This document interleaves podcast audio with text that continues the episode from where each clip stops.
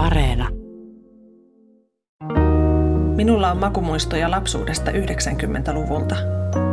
Vietimme viikonloppuja ja lomia usein äitini lapsuuden kotipaikassa maalla. Karjalainen mummoni hääri keittiössä ja kasvimaalla ja loihti pöytään maukkaita herkkuja vanhalla puuhellalla. Mieleeni on jäänyt erityisesti mummon tekemä samettinen mustikkasoppa. Pehmeä puolukka putro, eli vispipuuro punaisella maidolla, lempeä maukas riisi- ja makaronivelli sekä vastustamattomat uunituoreet Karjalan piirakat.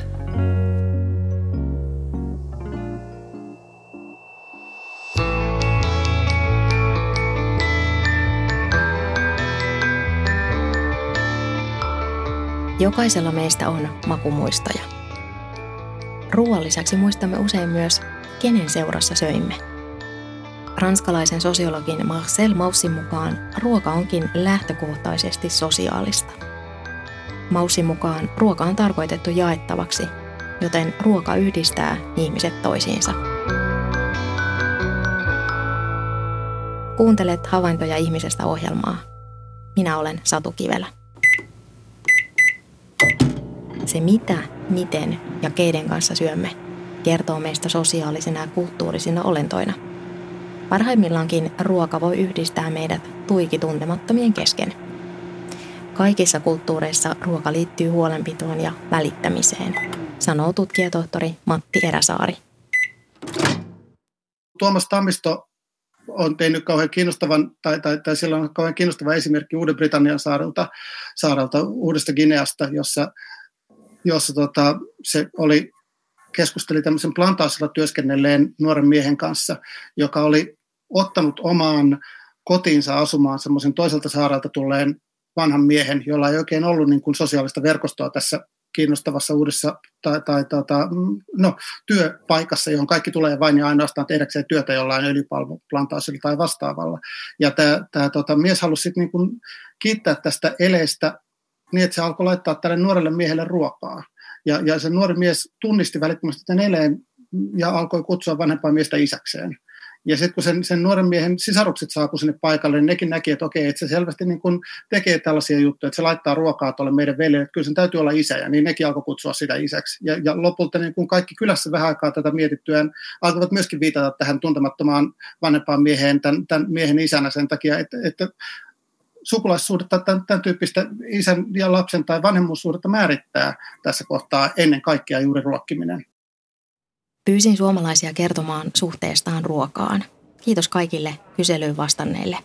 Nimimerkki Sipsitupu kertoo suhteestaan ruokaan näin. Suhteeni ruokaan on välillä hieman epäterve. Lapsena kärsin ruoan puutteesta ja teini-ikäisenä sairastin syömishäiriötä. Nykyään pyrin tiedostamaan tunteeni. Pidän kirjaa tilanteesta, joissa ruoan merkitys tuntuu muuttuvan.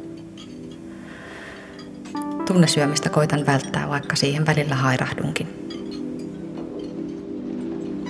Osoitan tunteeni ruualla. Jaan ateriani kumppanini kanssa silloin, kun asumme samassa paikassa. Koska olen etäsuhteessa, olen oppinut laittamaan ihan vain itsellenikin hyvää ruokaa ja hemmottelemaan itseäni herkuilla. Terveellisillä ja epäterveellisilläkin. Osoitan huolenpitoani myös rajoituksilla ja säännöstelyllä. Huolehdin, että kumppanini ei syö esimerkiksi liikaa sipsejä ja otan pussin pois, kun on syöty tarpeeksi. Kumppanini arvostaa tätäkin huolenpitoa, vaikka rajoittaminen ärsyttää häntä välillä.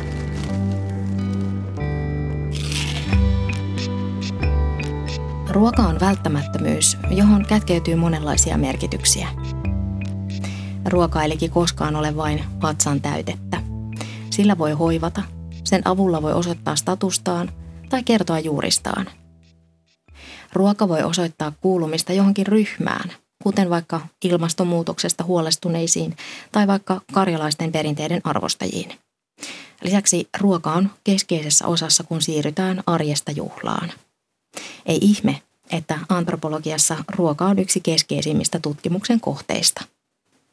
Useimmat länsimaalaiset kaipaavat vaihtelua ruokien suhteen. Olemme luokitelleet ruoat myös sen mukaan, milloin niitä syödään.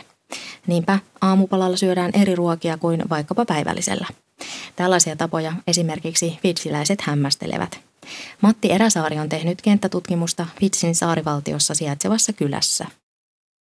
Kaikki ihmiset siinä kylässä, jossa mä tein kenttätyön, niin söi pääasiallisesti arkisin samanlaista ruokaa. Tästä esimerkkinä voisi toimia vaikka kouluruokailu tavallisessa fijiläisessä koulussa, jossa on viiden päivän ruokalista kierto, niin että maanantaina syödään taaronlehtiä ja tiistaina paistettua kalaa ja keskiviikkona muhennosta ja torstaina karria ja mitäs perjantaina nyt syödäänkään, en muista. Mut, mutta, mutta tämä ikään kuin, niin kuin sama kierto alkaa uudestaan seuraavalla viikolla ja sitten se alkaa taas uudestaan seuraavalla viikolla. Eli sellaista niin kuin vaihtelun ja, ja sen myötä usein tehtävän niin kuin erottautumisen tai henkilö, mm, individualistisen projektin tarvetta siellä ei ole samalla tavalla mm. kuin meillä. Ja, ja, mm. ja monet antropologit, jotka on Fidjillä myöskin tutkimusta on tehnyt, on, on jopa niin kuin saanut ihmisiä puhumaan samalla tavalla kuin mullekin on joskus taivasteltu sitä, että kuinka jaksatte tehdä tällaista niin kuin, ää, kuinka te jaksatte jatkuvasti ha- hakea näin paljon vaihtelua, ja miksi, minkä ihmeen takia pitäisi olla eri ruokaa aamupalaksi, miksi tätä ruokaa ei saisi syödä päivälliseksi, miksi tätä ruokaa ei saisi syödä illalliseksi. Parikymmentä vuotta sitten Johanna Mäkelä tutki suomalaisten aterioiden rakenteita ja kaavoja. Mäkelän tutkimuksen aikoihin niin sanottu kunnon ateria sisälsi kolme tekijää, lämpimän ruoan, salaatin ja seuran. Nykyään kunnon aterian määrittelyt ovat jo laventuneet.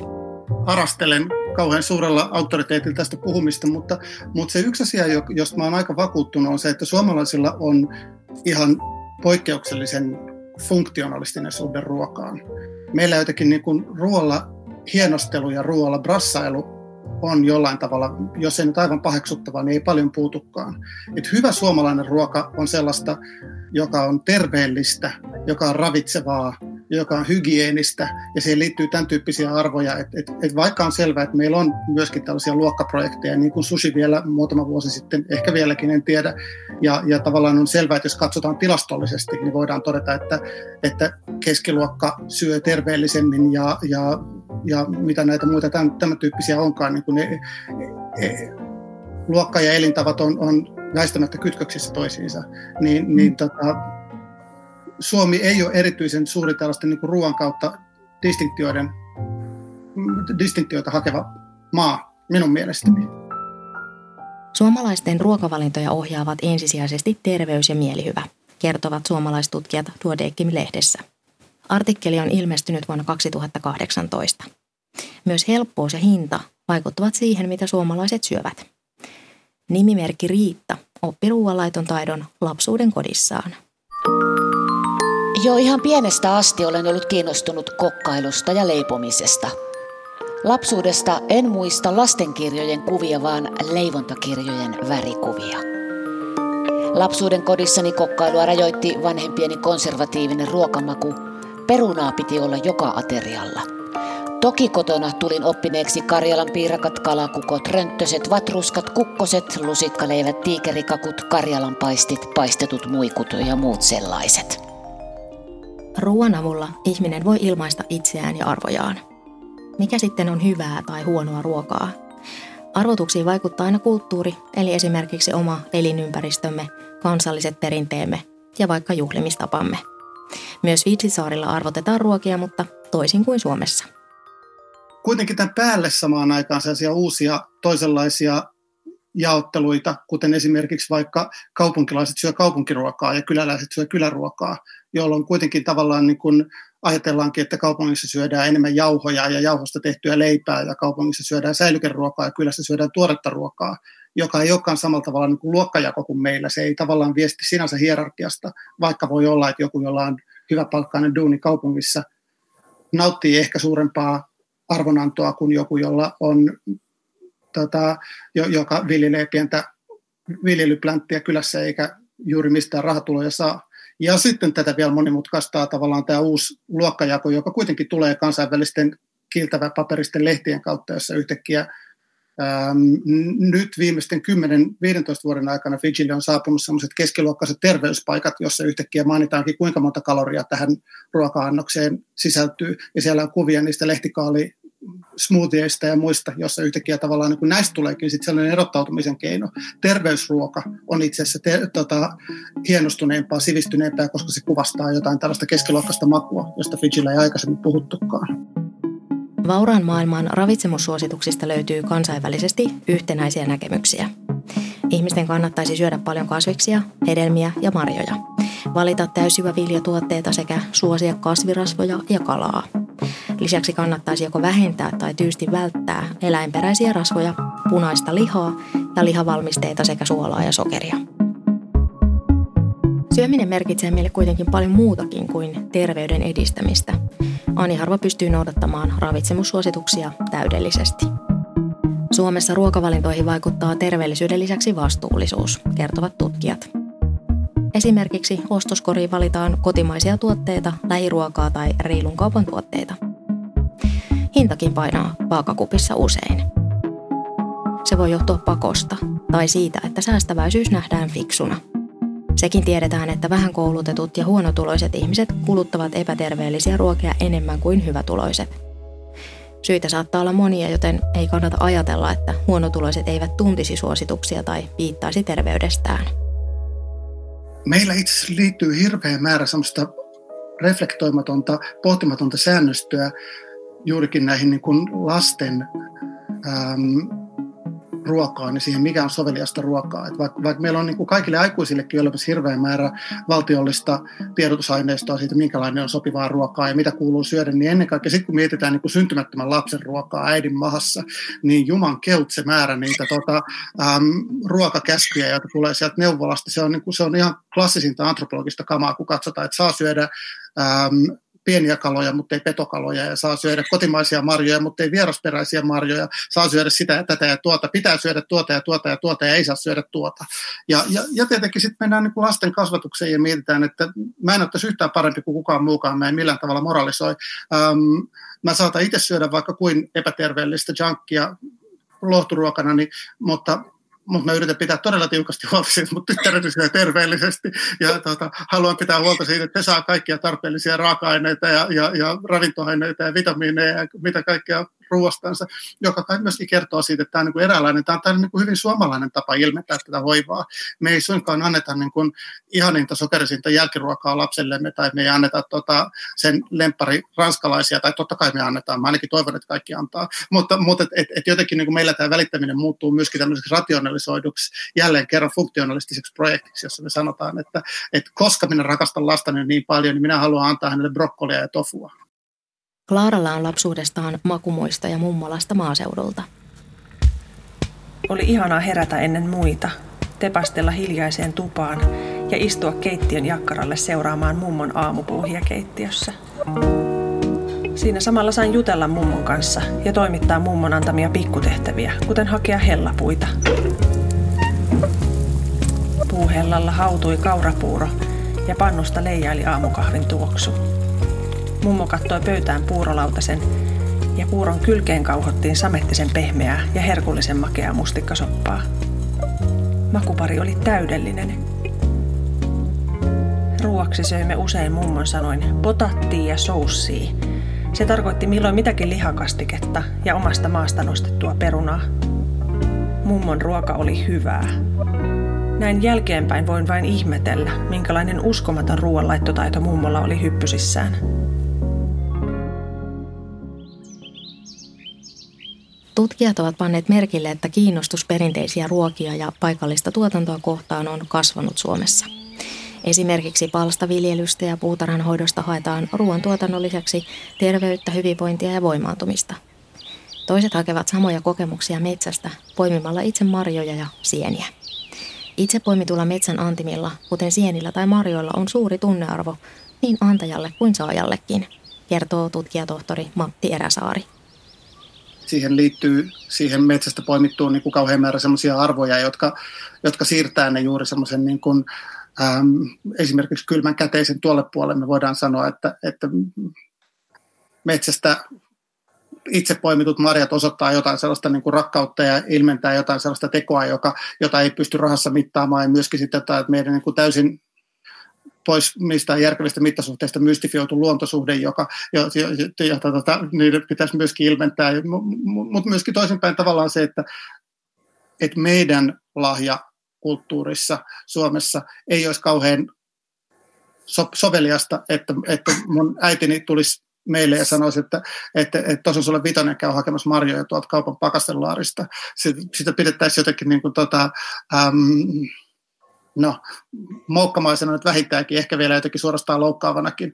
Ja, ja, mm. ja, ja taas tämä ruoka ilmentää juuri sen takia jotain sellaista, joka tavallaan, niin kuin, äm, jos saadaan mukaan kaikki nämä tässä jo edellä mainitutkin tuota, ulottuvuudet. Jo lapsena Karilan piirakoita ja tiikerikakkua leiponut Riitta nauttii ruoanlaitosta edelleen. Kun omat lapset olivat pieniä, kokkailu oli harrastukseni. Viikonlopun ruokia suunnittelin monta päivää. Usein kysyin, mihin maahan tänä viikonloppuna mentäisiin syömään. Kylään tulevilta ystäviltä tiedustelin etukäteen, millainen ruoka maistuisi. Intialainen, italialainen, espanjalainen, meksikolainen, marokkolainen, japanilainen, kiinalainen, afrikkalainen vai perisuomalainen. Meillä oli usein vieraita, joilla oli ilo kokkailla. Ihmiset viihtyivät ison pöydän äärellä. Nykyisin asun yksin ja kaipaan entisiä laumaruokailuaikoja paljon – en viitsi tilata ruokalehtiä tai selailla keittokirjoja. Toki laitan päivittäin ruokaa itselleni, mutta kyllä kokkailuuni liittyy ajatus laumalle laittamisesta ja mukavasta yhdessä vietetystä ajasta. Länsimaissa on jo jonkin aikaa oltu huolissaan perheiden yhteisten ruokailujen katoamisesta. Mielelläni ajattelisin, että maailmahan ei siihen kaadu. Tota, eräs mielessä tämä, tämä perheiden yhteisruokailu teema on, si, si, siihen liittyy hirveä määrä ehkä hiukan tarpeetontakin konservativismia sikäli, että mä ajattelisin, että jos perheet syö vähemmän yhdessä vaikka yhteisiä illallisia tai jotain muuta, niin ehkä se voisi myöskin johtaa joihinkin muihin yhdessä syömisen muotoihin tai toisenlaisia, toisenlaisiin ruokasosiaalisuuden muotoihin, niin että syötäisiin sitten enemmän lounaita tai päivällisiä työkavereiden kanssa tai opiskelukavereiden kanssa tai jotain muuta. Eli että et, et joku sellainen dystopia, jossa, jossa me kaikki vetäydytään yksin oman patonkimme kanssa jotenkin, tota, on minusta kauhean vaikea sitten kuitenkaan uskoa, vaan, vaan pikemminkin mä ajattelisin, että näiden ruokailevien ryhmien kokoonpanot muuttuu ajan myötä ihan niin kuin luonnostaankin. Yhdessä syöminen voi ilmentää esimerkiksi tasa-arvoisuutta pöydän tai leirinuotion ympärillä – Toisaalta yhteinen ruokailu voi tuoda esille myös hierarkiaa. Kenelle tarjotaan ensin tai kuka istuu vaikkapa juhlien pääpöydässä. Joka tapauksessa yhdessä syöminen vahvistaa sosiaalisia suhteitamme ja yhteenkuuluvuuden tunnetta. Fidjillä, missä mä oon tehnyt omaa tutkimustani, niin siellä ei pöytiä perinteisesti ole, vaan siellä on pitkä maahan avattava kangas, jota periaatteessa voidaan jatkaa niin pitkälle kuin tarve, koska siellä, tarpeen on, koska, koska siellä vieraanvaraisuuden ihanne vaatii, että aina kun joku kulkee talon ohi, kun ihmiset on syömässä, niin sille huudetaan, että heitu syömään. Ja, ja ihmiset voi tietenkin kieltäytyä tästä, ne ymmärtää, että tämä on sama kuin niille sanoisi moi, mutta ne voi myöskin astua sisään ja tulla syömään, ja silloin, silloin on tavallaan niin kuin helppo jatkaa sitä kangasta, joka, joka isoissa juhlissa voi tarkoittaa jopa 50 tai 100 henkeä, jotka istuu jossain pitkässä salissa yhdessä saman pöydän ääressä. Mutta nyt, kun siellä yhtäkkiä tavallaan yhtenä tämmöisenä keskiluokkaisena projektina halutaankin näyttää luokkaa huonekaluilla, niin tästä, tästä tuleekin pelkkä niin kuin huonosti ylläpidetty bluffi, koska kun neljä ihmistä istuu sen pöydän ääressä ja huutaa ohikulkevalle naapurille, että heitu syömään, niin kaikki ymmärtää, että sen pöydän ääreen ei enää mahdu ketään. Siellä ei ole viidettä tuolia, ja sitä pöytää ei pysty jatkamaan yhtään millään enää pitemmälle. Eli teräsmielessä niin tämä, ydinperhe, jota meillä pidetään kaiken niin kuin ihanteena ja pohditaan, että, että, että kuinka me saataisiin ylläpidettyä tämä kaikkein tärkein sosiaalisen muoto, niin sellaisessa paikassa kuin Fidjillä, niin tämä, tämä isä, äiti ja kaksi lasta, jotka istuu pöydän ääressä, niin se onkin tavallaan tänne vetäytyminen kuoreen. Se tarkoittaakin, että, että yhteisö tota, muuttuu yhä pirstaleisemmaksi ja pirstaleisemmaksi. Moderni elämänrytmi on usein hektinen ja kiirettä taltutetaan valmispöperöillä. Eineksiin saatetaan kuitenkin liittää määritelmiä kuten epäterveellisyys ja mauttomuus. Kuka tiesi ihan turhaankin. Itse tekeminen saattaa monista meistä vain tuntua jotenkin aidommalta tai oikeammalta tavalta saada pötyä pöytään. Nimimerkki Oskari haluaa vaalia yhteisiä ruokahetkiä. Olen ollut pienestä asti kiinnostunut kokkailuohjelmista. Jo pienenä kirjoitin ennen koulua ylös aamu TV-reseptivinkit. Nykyisin rakastan etenkin leipomista. Leivon aina kun tapaan pikkusiskoni sekä kun on jokin merkkipäivä. Joskus leivon vain huvikseni tai rentoutuakseni. Teemme mieheni kanssa kotiruokaa melkein aina yhdessä ja syömme yhdessä. Lapsuuden kodissani syötiin yhdessä vain juhlapyhinä ja viikonloppuina, vaikka meillä syötiinkin kotiruokaa. Omassa kodissani haluan pitää yhteisestä ruokailusta kiinni. Tutkijatohtori Matti Eräsaari on tehnyt kenttätutkimusta Fiitsiläisessä kylässä. Hänen mukaansa fiitsiläinen ruoka on tärkkelyspitoista ja ruoan koostumus on usein tiivis. Fitsillä Eräsaari valmisti kyläläisille vaimonsa Millan kanssa perinteistä suomalaista ruokaa, eli lihapullia ja perunamuusia. Ruoka maistui kaikille. Niin me tästä innostuttiin, että me päätettiin, että me tehdään tämä homma uudestaan ja yritettiin sitten semmoisella kaasukeittimellä tehdä, tehdä pastaa, pennepastaa ja tomaattikastiketta. Ja siinä kohtaa meni jotenkin niin kuin tekstuurit aivan täysin ristiin. Ei vain sen takia, että, että oikean kypsyistä pennepasta on tosi vaikea tehdä kyllä sellaisella kaasukeittimellä, vaan myöskin niin kuin sen takia, että, että sen maku ja sen tuntuma, suutuntuma oli kyläläisistä aivan täysin vääränlainen. Niin että et, et mä muistan, kun sieltä niin kuin lapsia yritettiin kohteliaasti patistaa syömään meidän, meidän tekemään ruokaa, ettei loukattaisi meitä, niin että et, et aikuiset sanoivat, että et syökää, syökää, että se, et se on ihan hyvää, se maistuu kanan jaloilta tai purkalta. Ja, ja, ja, ja lopulta sitten tämä ongelma ratkaistiin niin, että kaikkiin naapuritaloihin lähetettiin pienissä kupeissa sitä meidän tekemään kummallista ruokaa, niin että kaikki sai kauhistella sitä, sitä tota, suomalaisten tekemää pahaa ruokaa, ja ne lähetti sitten kunnon ruokaa meille vastalahjaksi, että saapui pieniä kuppeja myöskin, ja kaikki sai sitten mahansa täyteen sellaista ruokaa, jota halusi syödä. Joskus me syömme meille tarjottua ruokaa, vaikka se ei maistuisikaan kovin hyvältä. Emme halua loukata aterian tarjoajaa. Periaate, joka liittyy laajalti kaikenlaisiin lahjoihin, että mistään lahjasta kieltäytyminen sehän on niin kuin aina jollain tavalla äärimmäisen loukkaavaa, jos sulle annetaan lahjaa ja sanot, että tämä ei kelpaa mulle, niin, niin, niin, niin tota, vaikea nähdä missä yhteydessä se olisi sallittua, mutta, mutta se, että nämä ruokalahjat menee jotenkin aivan erityisellä tavalla tunteisiin, niin, niin näkyy just vaikkapa siinä, miten hirveän nolostuttavaa se nirsoileva lapsi on, mm, tota, kun mennään vieraille luokse kylään. Ja vaikka kaikki ymmärtää, että okei, se ei tykkää kantarellikastikkeesta, niin, niin, niin siitä huolimatta se jotenkin niin kuin näyttäytyy kaikkien kannalta kauhean erityisen vaivaannuttavana tilanteena, kun se lapsi vaan kategorisesti kieltäytyy syömästä. Mutta et, et, et sitten kun mennäänkin niin kuin aikuisiin, jotka tekee tämän saman, niin sitten me ollaan todella vaikeassa kohdissa, koska nämä muistetaan jotenkin ihmeellisesti todella kauan jälkeenpäin. Sitten sille ei kelvannutkaan yhtään mikään. Ja, ja, ja jopa niin kuin ihmisraukat, joilla on ruoka-allergioita, jotka joutuu jotenkin niin niitä justifioimaan tai sitten kärsimään seuraukset, koska ne ei kestä tavallaan sitä, että, että, ne, että ne kieltäytyisi siitä lahjasta, niin, niin, niin niillä tämä tilanne on vielä kaksi kertaa vaikeampi. Laumaruokailuja rakastavan Riitan lapsetkin ovat innostuneet ruoan laittamisesta. Onneksi ja suureksi ilokseni myös lapseni ovat innostuneet kokkailusta ja terveellisestä ruoasta. Eräs mieleenpainuva hetki oli se, kun 16-vuotias poikani soitti kaupasta ja kysyi, Äiti, mitä aineksia ostan, kun ajattelin tehdä kaalilaatikkoa? En halua ostaa eineksiä. Poikani oli tuolloin juuri muuttanut opiskelemaan toiselle paikkakunnalle. Nimimerkki Klaara nautti lapsena mummonsa tekemästä puolukkaputrosta, eli vispipuurosta. Kodin perintönä ja oppina olen saanut hyvät leipomistaidot ja monipuolisen marjojen, kasvisten ja hedelmien käytön. Äitini oli kouluvuosistani suurimman osan kotiäitinä ja leipoi viikoittain.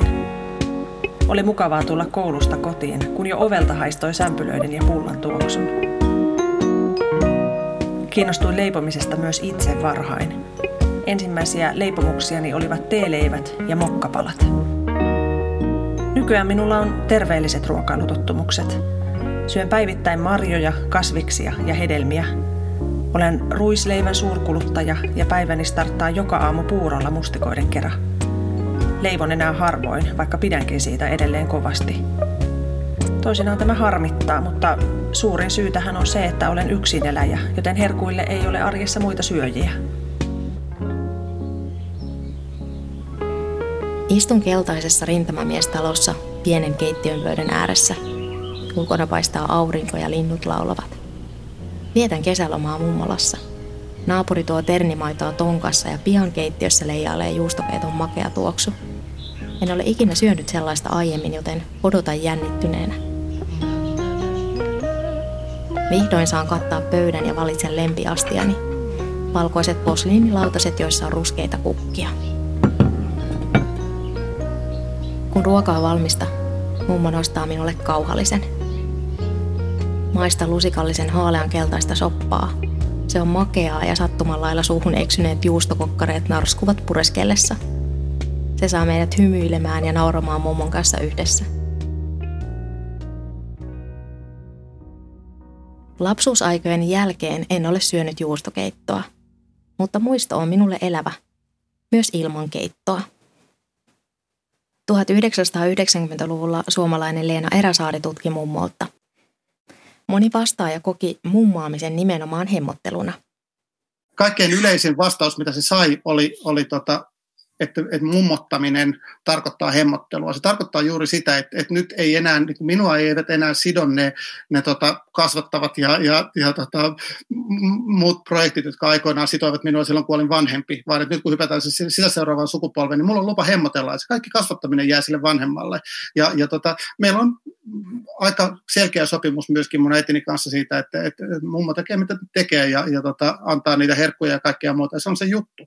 Ähm, ja, ja se nauttii siitä tietenkin. Ähm, Mutta samalla se myöskin niin kun eräs mielessä tämä, todistaa sen, että, että sellaiset niin kun, ähm, ruoan kautta määrittyvät erilaiset suhteiden luokat tai tavat, joita ihmisten välillä voi olla, ei niistä tarvitse olla mitään sen niin kuin mystisempää. Et jos, jos mä oon tutkinut Fidjillä sitä, kuinka maa-ihmisiksi ja meri-ihmisiksi itsensä luokittelevat ihmisryhmät, mitä ne saa syödä toistensa seurassa ja mitä ne ei saa, ja miten tämä tavallaan määrittää niiden, niiden välisiä suhteita, niin me voidaan ihan yhtä lailla katsoa suomalaista ähm, vanhemman ja lapsen välistä suhdetta ja isovanhemman ja lapsen välistä suhdetta niiden ruokasääntöjen kautta, ja todeta, että, että okei, näiden ruokasääntöjä määrittää, tai näiden niin suhdetta määrittää tietynlaiset ruokasäännöt, ja, tota, mm. ja, ja, ja kun me otetaan sitten kaikki mystiikka pois, ja me lakataan ajattelemasta, että toisella puolella maapalloa ihmiset tekee asioita jostain niin kuin kummallisesta ja käsittämättömästä kulttuurisesta syystä, niin loput me löydetään joku tällainen niin kuin aivan rationaalinen selitys sille. Tämä on minusta ihan hyvä esimerkki siitä. Ruoan yhteisöllisyydestä kertoo sekin, että ystävien, perheen ja suvun kesken jaetaan ja säilytetään ruokareseptejä. Tietenkin niin kuin sellaisista sukukalleuksista, jotka on, on kauhean tärkeitä jotenkin sen takia, että, että ne periytyy jostain kauhean kaukaa, ne muistuttaa jostain sellaisista ihmisistä, joita ei enää ole, ja, ja tavallaan kertoo jostain sellaisesta katkeamattomista ketjuista ja suhteista, jotka menee sukupolvia taaksepäin. Kai, kai tämä on kauhean tärkeä ja tietenkin voidaan sitten ajatella, että, että jos se voidaan vielä jakaa jotenkin niin, kuin niin että me syödään samaa substanssia, jaetaan tämä jotenkin tämä ruoka yhdessä vanhempien sukupolvien kanssa, niin se tavallaan niin kuin vahvistaa sitä ketjua, joka menee jonnekin kauas taaksepäin. Nimimerkki nautiskelijan mukaan ruoka maistuu parhaalta jaettuna. Ruoka on minulle hyvin tärkeä asia. Tämä ei tarkoita, että olisin nirppanokka, olen kaikkiruokainen. Tykkään laadukkaasta ja hyvästä ruoasta, koska siihen on varaa ja mahdollisuus. Rikkaita emme kuitenkaan ole. Yksinkertaisistakin raaka-aineista saa mausteiden kanssa hyvää ruokaa. Ruoka on parasta yhdessä syötynä, varsinkin sellaisen ihmisen kanssa, joka tykkää syömisestä ja ruoasta puhumisesta. Ruokaa ei kannata hotkia maistelematta tai onnesta menee puolet ohi. Tykkään kokata ja leipua puolisolleni. Kokkaaminen rentouttaa. Aina ei tietenkään jaksa kokkailla itse, eikä joka päivä voi olla poikkeuksellisen hyvää ruokaa. Silloin syödään sitä, mitä on tarjolla. Emme esimerkiksi halua heittää pois maultaan hieman vikaan mennyttä ruokaa. Kiitos, että kuuntelit. Minä olen Satu Kivelä. Mitä ajatuksia ohjelma herätti? Lähetä palautetta havaintoja.ihmisestä at yle.fi.